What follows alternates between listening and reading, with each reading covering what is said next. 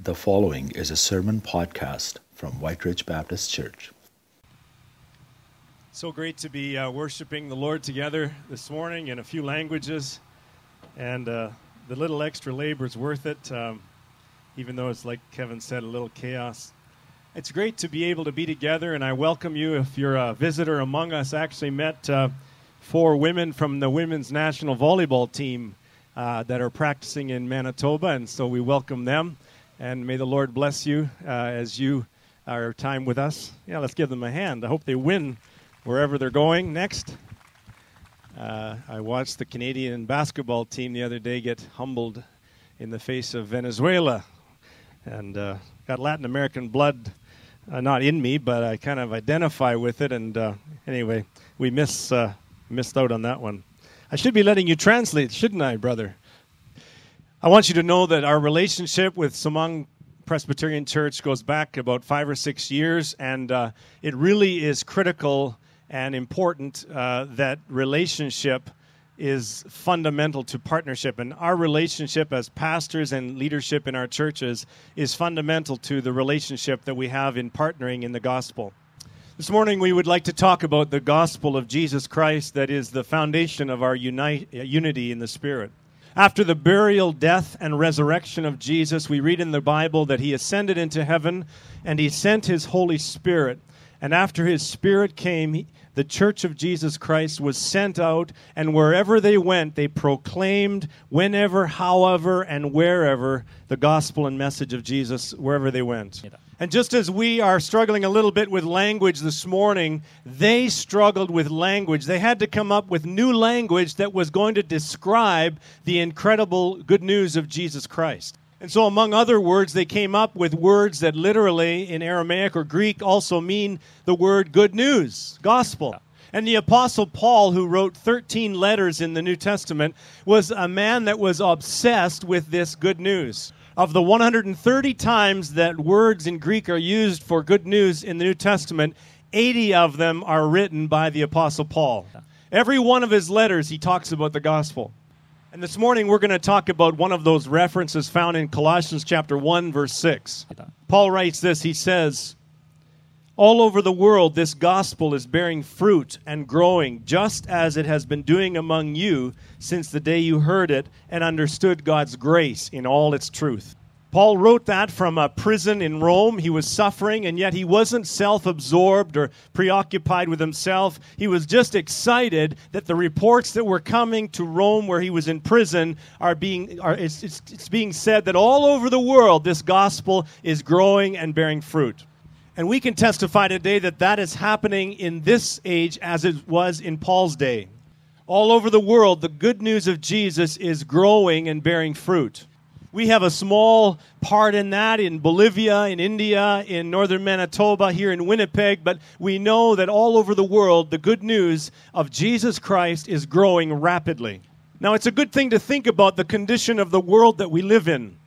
The world population clock keeps ticking with more births than deaths. In the world today, we have more than 7.3 billion people. North America represents just 5 to 6% of that 7.3 billion people. If we worship the God of the nations, we should be concerned about what about the other 94%? Estimated 2 billion of the 7.3 billion people, an estimated 2 billion of those people have never personally received an invitation to know and receive the love of God that is known in Jesus Christ. Recent research shows that 86% of all the world's Hindus, Muslims, and Buddhists do not personally know a follower of Jesus Christ. Think about that statistic. 86% of these people in other world religions do not know personally a, a follower of Christ. That is a staggering statistic when you understand that the strategy that Jesus Christ left on earth is all about people knowing people. Friends, we need to destroy the myth of salt water, as David Bosch, the missiologist, calls it. We need to destroy the myth of salt water, thinking that missions is only missions if you cross an ocean.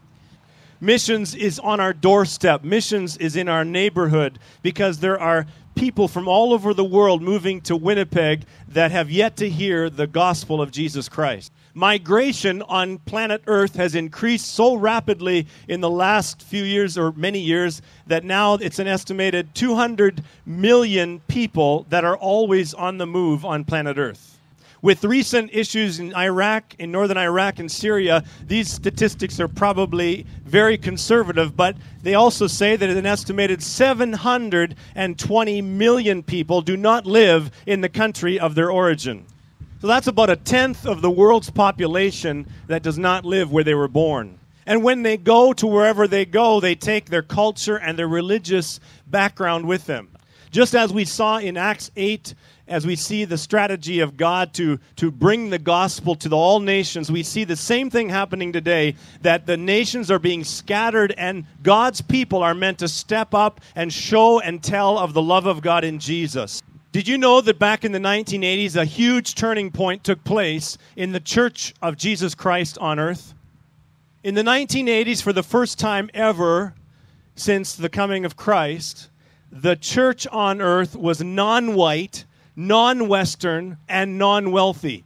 So, th- since 1980s, the majority of followers of Jesus Christ on earth have been non white, non Western, and non wealthy people. The church is growing much more rapidly in other parts of the world than it is in North America. It is estimated that by the year 2025, 70% of followers of Jesus Christ will live in Asia, Africa, Latin America, and South Pacific. China represents the fastest growing church on earth. Is that a surprise to you? But the dilemma is that it also is the country that has the highest group of unreached peoples. So, what are we saying? We're saying that what Paul wrote in Colossians 1 6, 2,000 years ago, is still true today. That all over the world, this gospel is a fruit bearing gospel. It's growing, and lives are being transformed because of the grace of God in Jesus Christ even in difficult and dark places on this globe where it is costly to be a follower of Jesus, places like Iran or northern Iraq or Syria, places like northern Korea or Thailand, even there, the gospel of Jesus Christ is growing. So, in the time that we have this morning to share the word, I want to answer two questions. The first question is What is gospel ministry on this world, and how does it work? Firstly, what is gospel ministry?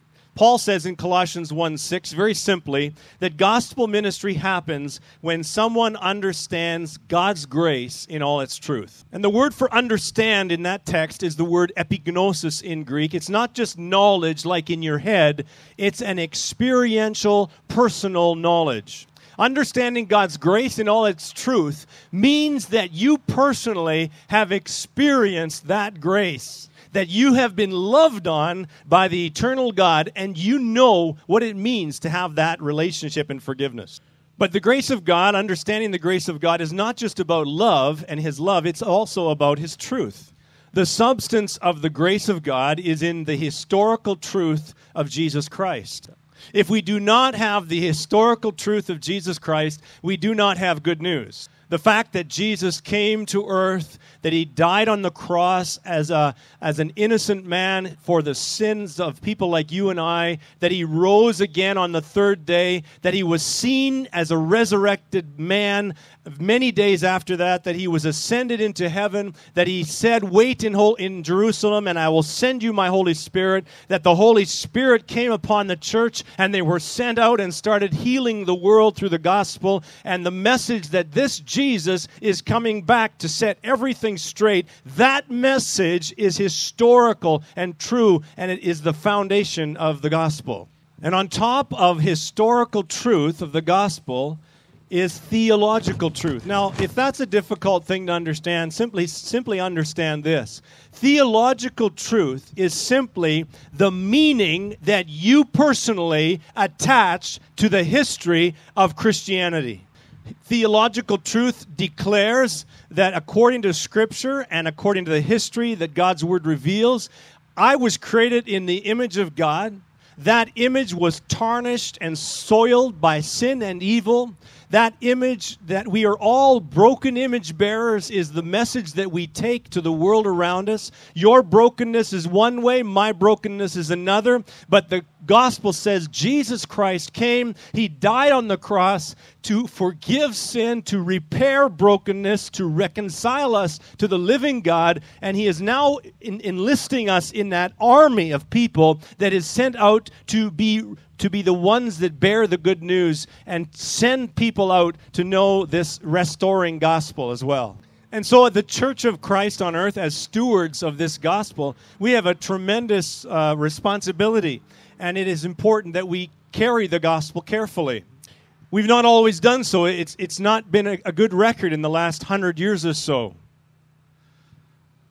We have not carried the gospel well. We have not been good stewards of the message of Jesus Christ. We have depersonalized the gospel and we have reduced it to a bunch of propositional ideas that if someone believes in their head, they think they might be a follower of Jesus, but that is far from what God meant when He sent His Son and when He gave us the gospel to share with the world. You see, Paul is saying in Colossians 1 6 that the gospel that he was given is the kind of gospel that always goes out and grows and bears fruit. Paul said in Romans 1:16, "I'm not ashamed of the gospel because it is the power of God for the salvation of everyone who believes." That word power is the word dunamis. It's the dynamite of God for everyone who believes. When the gospel goes out from the church the way that God intended it to go out, it always bears fruit and grows. But when the gospel goes out in a in a false way, in a packaged way, in a propositional way, in a head way, an ideas way only, without the incarnation and the authentication of believers who are living the gospel, it will not bear fruit. So a gospel ministry occurs when someone understands epignosis, experientially knows, experientially knows the grace of God in all its truth. Secondly, how does gospel ministry work in, on earth today? Paul says it works locally and it works globally. It always works locally first because it's all about personal relationship.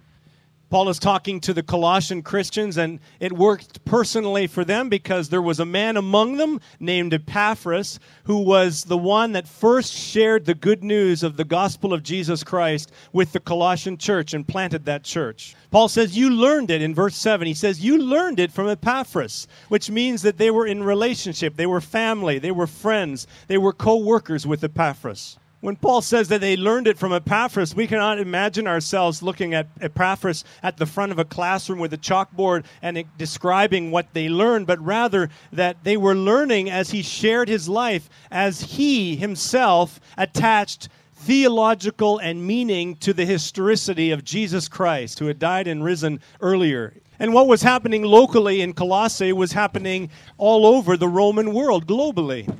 From the earliest time when Paul went on his first missionary journey, he did not send a, bump, a bunch of manuscripts or papyrus or something for the different peoples in different towns and cities to read. He sent a group of people that lived among them and preached the gospel. The message of Jesus has to not just be heard, it has to be seen incarnate in a life. If you mention the word Stradivarius, most of you know that we're talking about violins, right? But not just any kind of violins, but rather the kind of violins that, that in the last 250 years have defied reproduction in any form.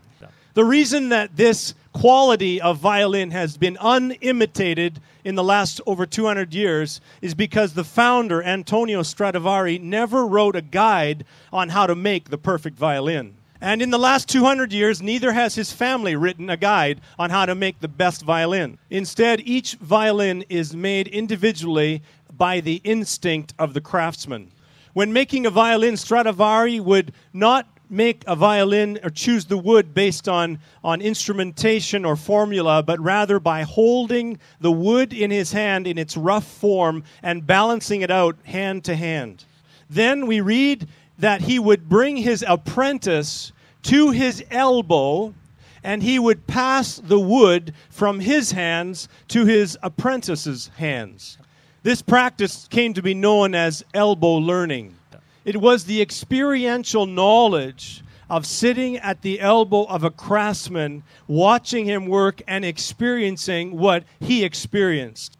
Now, when we read about Paul the Apostle and the many young men that he mentored and discipled, like Silas and Timothy and even Epaphras in Colossians, I don't believe that they were talking about classroom learning. I think they were talking about elbow learning. And when we talk about Jesus and how he made disciples of the 12, I don't think we're talking about classroom or head knowledge learning. I think we're talking about elbow learning. And the way that Jesus made the first disciples is the way he makes disciples today as well. That we individually come to the elbow of Jesus and we let him experience with us the kingdom and we help him to, we ask him to help us lead us into that kingdom experience before we're asked to go and practice it with someone else. It's not about a curriculum, it's about a relationship. Now, if we're going to be involved in elbow learning kind of discipleship or mentoring, we need to do a few things differently. We need to slow life down so that someone can walk at our elbow. We need to pray, and we need to develop trusted friendships. Disciples of Jesus Christ will not be mass produced, they will be created one by one. In our family, we like a slow cooker. We bought a new one yesterday, it's got a timer on it. You see, we need to think of evangelism. We need to think of discipleship. We need to think of influencing others for Jesus, not in terms of microwave, but in terms of slow cookers. I was reading this past week about uh, an Italian chef by the name of Carlo Petrini who founded the movement called the Slow Food Movement. It's founded in 1986 and it's grown to over 132 countries now. And he founded it because he wanted to counteract the abuses of fast food and fast life. I think that if we apply this metaphor to the church, we need to understand we need to counteract the abuses of fast evangelism, what has been called decisionism in the Church of Jesus Christ on earth. We need to slow gospel sharing down to a walking pace. We need to put it in the slow cooker, not the microwave. It needs to be personalized and brought back into friendship and community. Elbow learning is more time consuming, it's more vulnerable, but friends, I want you to know it's way more effective. When we were in Bolivia with the team in July, I took uh, I had three days where I taught a workshop while the rest were working on other projects. I taught a workshop on mentoring with students and pastors of Cochabamba. And as we talked about mentoring, the two primary impediments that they articulated to living a life of mentoring, of elbow learning, was number one, not having time, they thought, in their ministry and life. And number two, not feeling worthy.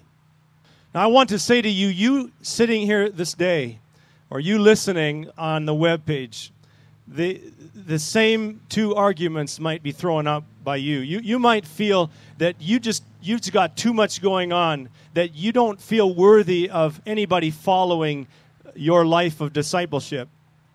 I want you to know God does not make mistakes. And the people, the person, in fact, right now, as I say what I'm about to say, the person that God brings to your mind right now, that God has brought into your life somehow in the last few months, the person that comes to mind, that's not been by accident. God wants you to slow your life down. God wants you to open up and invite them in. God wants you to engage in elbow learning with them. They need to see the gospel of Jesus Christ incarnate in your life. Friends, this could be a moment of commitment right now that you, between you and God right now, decide right now as you enter into this year, you will separate out time for a certain relationship that God has called you into.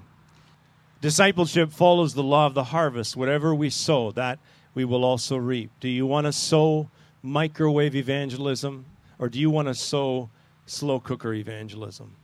The Gospels in the New Testament tell about how very inadequate the 12 disciples were at the beginning of their training with Jesus. But after Jesus was done with their elbow learning and the Holy Spirit had sent them out, we read in Acts chapter 4 13, there's these words. It says, When they saw the courage of Peter and John, and they realized that they were unschooled, ordinary men, they were astonished, and they took note that these men had been with Jesus. May the Lord Jesus give us wisdom and grace to know how to live and minister this year and that it might be said of us in the future that all over the world this gospel is bearing fruit and growing just as, as it has been doing among us since the day we heard it and understood God's grace in all its truth. And may the word of God today be a blessing to each soul here. Amen. I'm not going to slow cook the benediction, Amen. but I want to deep cook it. And I want us not to get it in our head, but experience it in our hearts. So let's open up our arms to our eternal God. O you who live in the heavens, Father, Son, and Holy Spirit. O you who live here in this earth and touch people of every nation and touch our churches that we attend and touch our own hearts. We come to you today recognizing the incredible holiness of your name and ask that you keep us humble in your presence. Oh God, may your kingdom come in our lives and through our lives to the nations around, to our neighbors and to our friends in a joyous and a victorious way. Oh Father, have your will in a world that's distraught and tortured by the crazy will of human people. And have your will within our hearts that we may live in peace in the midst of our chaos and share your joy with others. And just as you have given us this day your daily bread, that we have eaten and drank, we ask that you share it with the world around. O God, forgive us our sins and keep us from going back to those old patterns of sin. Deliver us from the evil one because it's you who has the kingdom. It's you who has the power. And it's you who has a glory that's beyond all measure that unites us and calls us forward. Amen. 예, 오늘 어, 우리가 함께 어, 영어 또 스페인어, 한국어로 이렇게 같이 찬양하면서 예배드리게 되어서 너무나 어, 기쁩니다. 어, 약간 혼란스럽게 들리기도 했지만 어, 아주 어, 즐거운 찬양이었습니다. 특별히 오늘 처음 어, 오셔서 함께 예배드리는 분을 어, 주님의 이름으로 환영합니다.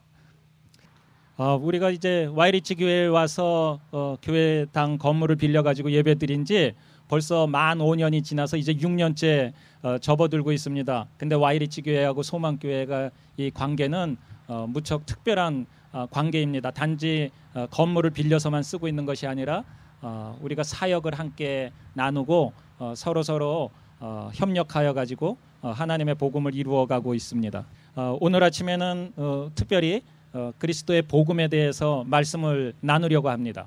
예수님께서 십자가에 달려서 어, 죽으시고 부활하신 다음에 어, 승천하셨습니다. 그런데 그것으로 끝이 아니라 어, 성령님을 우리 믿는 사람들 마음 가운데 보내주셨는데 그 성령을 받은 어, 예수님의 제자들이 가능한 어떤 곳이든지 어, 또 어떤 때든지 무엇이든지 어, 다 어, 막론하고 그 복음을 전파하기 시작했습니다. 오늘 우리가 서로 어떤 때는 영어를 못 알아듣고 또 스페인어를 못 알아듣듯이 어, 맨 처음에 믿었던 어, 예수님의 첫 번째 제자들이 어, 과연 어, 그들이 퍼뜨리고 있는 이 어, 말씀을 무엇이라고 묘사를 할까 어, 그렇게 생각을 하기 시작을 했습니다.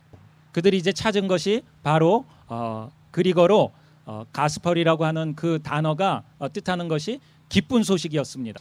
어, 사도 바울은 어, 신약성사 안에서 13개의 편지를 썼는데 어, 바로 그 사도 바울이 이 복음이라고 하는 단어에 어, 자신의 전 인생을 바쳤습니다. 130번이나 어, 복음이라는 단어가 나오는데 신약성서 130번이 사용된 그 단어 가운데 80번을 사도 바울이 사용하고 있습니다. 그는 모든 편지 안에서 어, 항상 복음에 대해서 어, 말씀을 전해주고 있습니다. 어, 그래서 오늘은 어, 골로새서 1장 6절에 대해서 말씀을 나누려고 합니다. 골로새서 1장 6절입니다. 이 복음이 이미 너희에게 이름에 너희가 듣고 참으로 하나님의 은혜를 깨달은 날부터 너희 중에서와 같이 또한 온 천하에서도 열매를 맺어 자라는도다. 아멘. 사도 바울이 이 편지를 쓰고 있을 때는 로마에서 옥중에 갇혀 있을 때였습니다. 그렇지만 사도 바울은 그것에 전혀 개의치 않고 그가 복음이 온 세상에 전해지고 있어서 열매를 맺고 있다는 사실에 기뻐했습니다. 그런데 사도 바울에 일어났던 이 일이 지금 이 시간에도 일어나고 있습니다. 온 세상으로 복음이 퍼져나가고 있고 그리고 열매를 맺고 자라고 있습니다. 우리가 두 교회가 함께 참여해서 이번에 볼리비아 선교를 했는데 볼리비아에서도 복음이 그렇게 자라고 있고 열매를 맺고 있고 또 그것뿐 아니라 인디아에서도 또 이 마니토바에서도 위니펙에서도 그렇고 있습니다. 지금 우리가 살고 있는 세상을 한번 돌아보기 원합니다. 지금 우리 인구가 아, 매, 매일 어, 태어나는 사람들이 어, 세상을 떠나는 사람보다 훨씬 많습니다. 그래서 지금 전 세계에는 73억 명이 살고 있다고 그렇게 어, 계산되고 있습니다. 그런데 그 가운데서 북미 인구는 5 내지 6% 밖에 차지하지 않고 있습니다. 그렇다면 주님을 믿고 있는 우리들은 나머지 94%는 어떻게 되고 있는가를 생각해야 됩니다. 그런데 지금도 74억 명 가운데 20억 명 가량의 사람들이 전혀 하나님의 사랑을 예수 그리스도에 대한 그 복음을 들어보지 못했던 것으로 추산되고 있습니다. 지금도 모슬렘 가운데 힌두교인들 가운데 어, 불교인들 가운데 86%는 어, 단한 번도 그들의 생애 가운데 단 한 번도 크리스찬 친구를 만난 적이 없는 것으로 예상됩니다. 86%가 한 번도 개인적으로 크리스찬들을 만난 적이 없다고 한번 생각해 보십시오. 그런데 한번 여러분들 어, 예수님께서는 지상에 계시면서 사람이 사람을 만나서 복음을 전하고 또 어, 같이 어, 만남을 가지고 하는 것이 가장 중요하다고 가르쳤는데 86%가 전혀 크리스찬을 개인적으로 만난 적이 없다는 것은 놀라운 통계입니다. 데이빗 보쉬라고 하는 선교학자가 이렇게 이야기했습니다. 사람들은 바다를 건너지 않으면 선교를 하지 않고 있다고 생각하고 있는데 그러한 신화를 깨뜨려야 된다고 이야기했습니다. 선교는 단순히 바다를 건너가야만 되는 다른 대륙으로 가야만 되는 것이 아닙니다. 지금도 우리 어, 문지막만 넘었으면 다른 나라 사람들을 다 만날 수가 있습니다. 지금은 이민이라고 하는 것이 아주 보편적인 일이 되었습니다. 지금 이 시간도 2억 명 가량이 어, 전 세계를 오가고 있습니다. 지금 이것은 어, 중동에서 일어나는 그 사태 때문에 훨씬 중요한 문제가 되었지만 아마 7억 명 이상의 사람들이 자기가 태어난 고향을 떠나서 다른 나라에서 살고 있을 것입니다. 10% 10분의 1에 해당하는 사람들이 자기가 태어난 곳 아닌 곳에서 살고 있습니다. 그들이 이민 가서 살면서 자신이 태어났던 고향의 문화와 그 종교를 다 가지고 살고 있습니다. 사도행전에서 땅 끝까지 가서 복음을 전하듯이 지금은 어, 이렇게 온 세상 사람들이 다 어, 도, 어느 곳에서든지 가서 살기 때문에 그곳에 가서 복음을 전하는 것입니다. 1980년대에 기독교 역사에서 획기적인 변화가 일어났습니다. 1980년대가 지나면서 기독교 역사가 바뀌었는데 더 이상 기독교는 백인들의 종교 그리고 어, 가진 사람들의 종교 그리고 서양 사람들의 종교가 아닌 것으로 바뀌어 버렸습니다. 1980년대 이후로 이, 이러한 사실이 굉장히 특징적인 사실이 되었습니다. 기독교는 더 이상 북미에서는 성장하지 않고 있지만 북미 이외의 지역에서 급성장하고 있습니다. 2025년이 되면 70%가량의 크리스찬들은 더 이상 북미가 아닌 아시아 또 어, 남미 그리고 남태평양 지역 그런 곳에서 살고 있을 것으로 예상됩니다. 중국 교회들이 중국에 있는 교회들이 가장 지금 급성장하고 있습니다. 그렇지만 또 한편으로는 중국 사람들이 가장 복음을 듣지 못한 그런 나라입니다. 사도 바울이 2000년 전에 썼던 골로새서에 골로새서에 나타난 그 말씀이 지금 이 시간에 이루어지고 있습니다. 복음이 온 세상으로 퍼져나가 열매를 맺고 자라고 있습니다. 가장 힘들고 어두운 그런 땅에도 이제는 복음이 들어갔습니다. 물론 이란, 이라크, 시리아, 북한 이런 곳에서는 예수를 믿으려면 자기의 희생을 목숨을 바쳐야 될지도 모르지만 그곳까지도 가서 복음이 전해지고 있습니다. 오늘 어, 두 가지에 대해서 같이 나누려고 합니다. 아, 이 세상에서 복음 사역이라는 것은 무엇을 뜻합니까? 사도 바울은 오늘 골로새서에서 어, 복음 사역이라고 하는 것은 사람이 하나님의 은혜를 깨달았을 때 일어나는 것이라고 가르쳐 주고 있습니다. 오늘 그 깨달았다라고 하는 단어는 그리거로 에피그노시스라고 하는 독특한 단어를 사용하는데 이것은 단순하게 우리가 지적으로 무엇을 알았다라는 것을 뜻하는 것이 아닙니다. 하나님의 은혜를 참으로 깨달았다라고 쓴 그 단어는 우리가 지적으로 하나님을 알았다는 것이 아니라 우리가 개인적으로 경험적으로 하나님의 은혜를 받았고 그리고 하나님의 사랑을 개인적으로 경험적으로 알았다라는 그런 뜻입니다. 하나님의 은혜를 깨닫는 것은 단순하게 그의 사랑을 깨닫는 것만은 아닙니다. 그의 사실도 진리도 깨닫는 것입니다. 하나님의 은혜의 본질은 그 뿌리는 역사적인 사실에 자리 잡고 있습니다. 만일에 예수 그리스도의 사건이 역사적인 진실이 아니라면 우리는 진실을 믿고 있는 것이 아닙니다.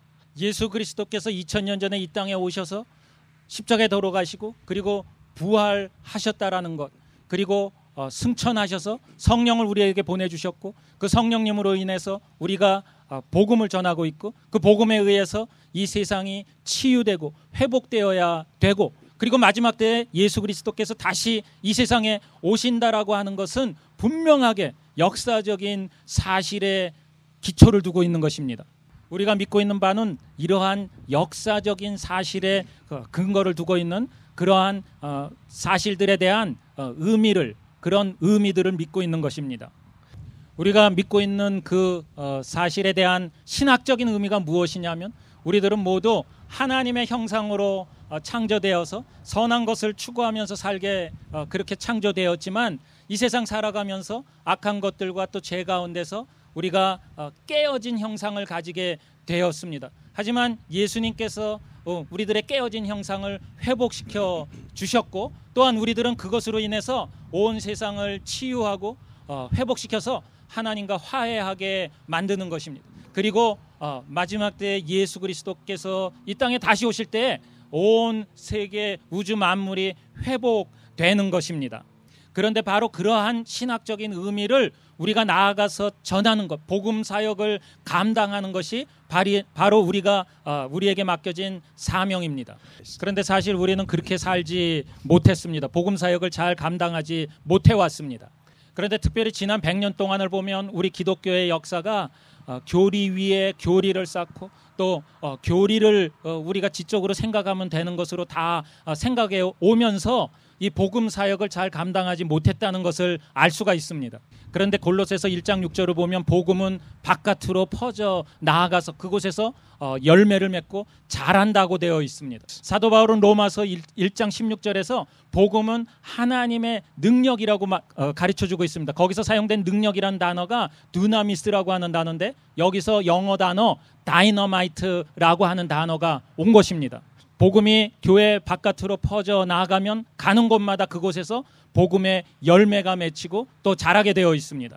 하지만 문제는 복음이 바깥으로 나아가서 그것이 단순하게 지식적인 것이고 교리적인 것이고 교리를 믿는 것으로 끝난다면 복음은 자라나지 않습니다. 우리가 어, 개인적으로 우리가 우리 자신 안에서 변화된 삶을 보여줄 때만 복음은 자라게 되어 있습니다.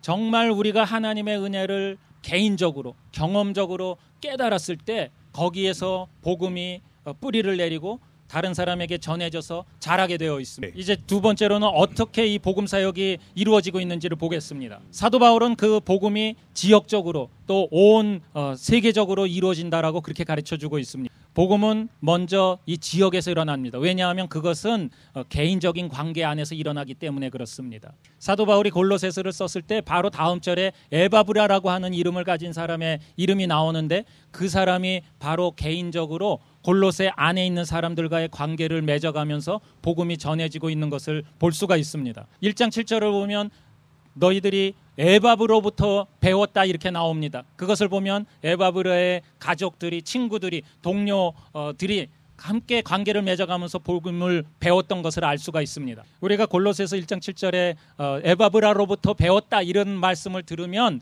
에바브라가 교실에서 분필을 가지고 어, 교리를 설명하듯이 예수님을 믿는 것을 설명하듯이 그렇게 배웠다고 생각하는데 그런 뜻이 아닙니다. 에바브라가 어떻게 그들과 관계를 맺어가면서 살아가는가 하는 그 삶 안에서 배운 것입니다. 이제 그것뿐 아니라 어, 골로새 지역뿐 아니라 로마 세계 전체에 이 복음이 번져 나가는 것을 사도 바울이 가르쳐 주고 있습니다. 이제 복음이 로마 전역으로 퍼- 퍼져 나갈 때 사도 바울은 자리에 앉아 가지고 편 글을 써서 복음을 소개하고 어디로 어, 또 편지를 보내고 이런 일을 한 것이 아니라 사람들을 보내면서 사람들을 통해 가지고 복음이 번져 나가게 했던 것입니다. 복음은 단순하게 들리는 것만이 아닙니다. 우리가 살아가는 삶의 방식들을 보여주는 것입니다. 스트라디바이루스라고 하는 단어를 들으면 우리는 먼저 어, 바이올린에 대해서 떠오르게 됩니다. 200 지난 250년 동안 이 스트라디바리우스라고 하는 바이올린은 우리들에게 굉장히 소중한 바이올린이 어, 되었는데 왜냐하면 그것은 쉽게 복제품을 만들 수가 없, 없는 제품이기 때문에 그렇습니다. 그것은 왜 그러냐 하면 안토니오 스트라디바리라고 하는 사람이 200년 전에 어, 그 바이올린을 만들었을 때 이 바이올린은 이런 방식으로 만든다라고 하는 설명서를 전혀 남기지 않았습니다. 지난 200년 동안 그 후손들도 어떤 어, 방식으로 바이올린을 만든다라고 하는 것을 전혀 남기지 않고 있습니다. 대신 하나 바이올린 하나 바이올린은 어떻게 만드냐면 그 바이올린을 만드는 장인의 영혼이 거기에 담겨서 정신이 거기에 담겨서 만들어지고 있습니다. 스트라디바리가 맨 처음에 나무를 어, 고를 때 어, 그는 하나도 어떤 도구를 사용해서 계측기를 사용해서 공식을 사용해서 나무를 고르지 않고 그가 어, 느껴서 나무를 고르기 시작했습니다.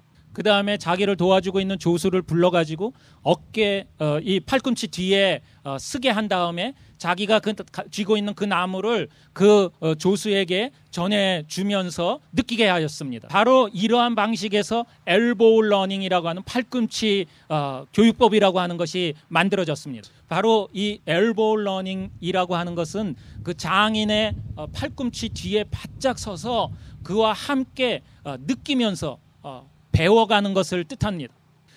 사도 바울이 어, 그의 어, 여러 동역자들 신라, 어, 디모데, 어, 또 디도 어, 그리고 오늘 본문에 나왔던 에바브라 이런 사람들에 어, 게 대해서 복음을 가르쳤다라고 할 때는 바로 이런 엘보우 러닝에 의해서 복음을 어, 배워 배우고 가르쳤던 것을 뜻합니다. 예수님께서 제자들을 어, 가르치신 것도 교실에서 분필을 가지고 가르치시는 이런 것이 아니라 바로 이런 어, 경험적인 어, 느끼게 하여서 어, 배워주신 그런 것입니다. 우리가 첫 번째 제자들도 그랬듯이 우리들도 마찬가지입니다. 우리들도 바로 예수님의 팔꿈치 뒤에 서서 함께 느끼면서 그 복음을 느끼면서 경험적으로 알아야 그것을 가지고 나아가서 전할 수가 있습니다. 이것은 어, 커리큘럼에 대한 것이 아닙니다. 학교의 진도에 대한 것이 아닙니다. 이것은 어, 우리가 경험으로 배우는 것입니다. 우리가 만일에 어, 이렇게 팔꿈치 옆에 서서 경험적으로 배우는 것을 깊이 생각하려면 어, 우리의 삶의 어, 방식을 몇 가지 한번 다시 돌아보면서 바꾸어야 합니다. 우리가 어, 이렇게 우리의 삶을 통해서 다른 사람에게 복- 복음을 함께 경험하면서 알게 해주려면 우리의 삶의 방식 가운데 무엇든 것을 바쁘게 급하게 그렇게 살아가는 것에서 잠시 내려놓고 천천히 살아가고 기도하고 묵상하는 법을 배워야 합니다. 예수님의 제자가 되는 것은 결코 공장에서 대량 생산되듯이 생산되는 것이 아닙니다. 그것은 한 사람이 다른 한 사람에게 복음을 전할 때 예수님의 제자가 아, 생겨나는 것입니다. 우리가 요즘 어, 이저 어, 슈퍼마켓에 가면 슬로우 쿠커라고 하는 것을 파는 것을 알 수가 있습니다. 어, 목사님은 어, 어, 슬로우 쿠커 하나 사셨답니다.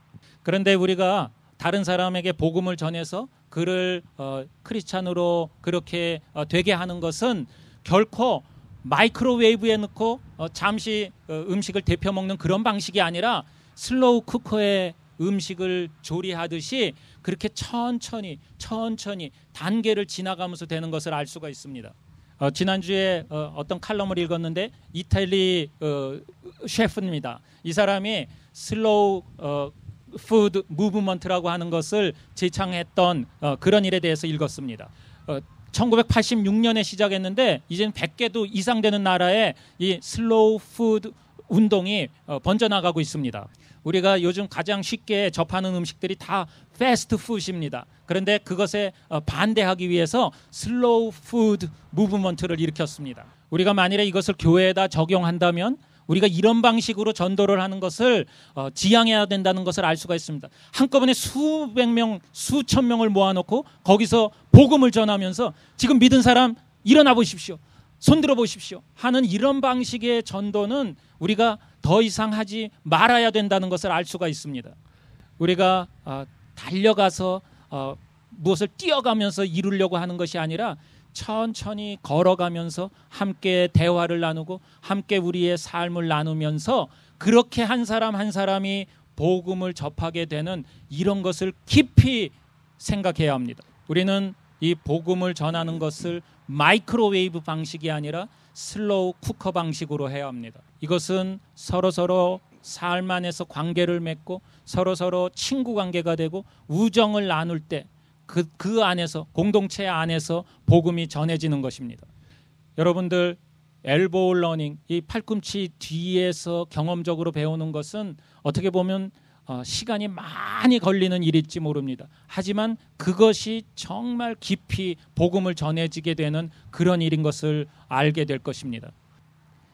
지난 7월에 볼리비아 가가지고 어, 워크숍을 이끌었는데 그곳에서 어, 이 어, 엘보 러닝에 대해서 서로 이야기를 나눴을 때 어, 그곳에 이, 있던 분이 이렇게 이야기를 했습니다. 나는 두 가지 이유 때문에 이것이 어, 나에겐 잘 맞지 않는 것 같다고 얘기했습니다. 하나는 시간이 없다는 것입니다. 하나는 내가 그만큼 가치가 있는 사람이 아니라는 것입니다. 우리도 그렇게 느낄지 모릅니다. 우리의 삶이 너무 바쁘고 너무 할 일이 많다고 생각할지도 모릅니다. 또 하나는 내가 그렇게 내 삶을 다른 사람하고 나눌 만큼 그렇게 어, 훌륭하지 않다고 생각할지도 모릅니다. 여러분 하나님께서 그분이 우리의 삶을 이 역사를 이끌어가는 것은 결코 실수가 없으신 분이라는 것을 다시 한번 생각하기 바랍니다. 지난 어, 시간 동안에 또 최근에 우리가 만나게 된 그 사람들 또 우리가 관계를 갖게 된 그 사람들은 우연히 만난 것이 아닙니다. 하나님께서 다 계획이 있으셔서 우리로 하여금 만나게 하신 것입니다. 그 그분들과 함께 어, 천천히 내 아이에게 있어서 이것은 무슨 의미인가 천천히 생각해 어, 보면서 우리의 삶을 천천히 나누면서 함께 복음을 전할 수 있기를 바랍니다. 여러분 지금 이 시간이 무척 중요한 결단의 시간이 될 수 있기를 바랍니다. 이제 새해가 또 시작이 됩니다. 어, 새로운 사역들이 어, 시작이 됩니다. 지금 이 시간부터 내 바쁜 시간들 가운데 특별히 어떤 한 부분을 떼어내어서 그 시간은 하나님을 묵상하면서 또 나에게 어, 만남을 주신 이웃들을 생각하면서 한번 이 복음을 복음 사역을 내가 어떻게 감당할 것인가 아, 이제 앞으로 그렇게 어, 살아갈 수 있기를 바랍니다. 여러분 어, 복음이 전해지는 것이 마이크로웨이브 안에서 막 그렇게 팝콘이 튕겨 어, 지듯이 뭐 어, 금방 금방 이루어지는 것 그것을 어, 생각하십니까? 아니면 우리의 삶의 관계 안에서 천천히 천천히 무르익어가는 것을 생각하십니까? 신약성서 안에서 맨 처음에 예수님께서 12명의 제자를 어, 그렇게 선택한 것이 얼마나 중요했던 것인지를 우리가 잘 배워서 알고 있습니다. 사도행전 4장 13절에 보면 이런 말씀이 나옵니다. 예수님의 제자들입니다. 아, 그들이 베드로와 요한이 담대하게 말함을 보고 그들을 본래 학문 없는 범인으로 알았다가 이상히 여기며 또 전에 예수와 함께 있던 줄도 알고 이런 말씀이 나옵니다.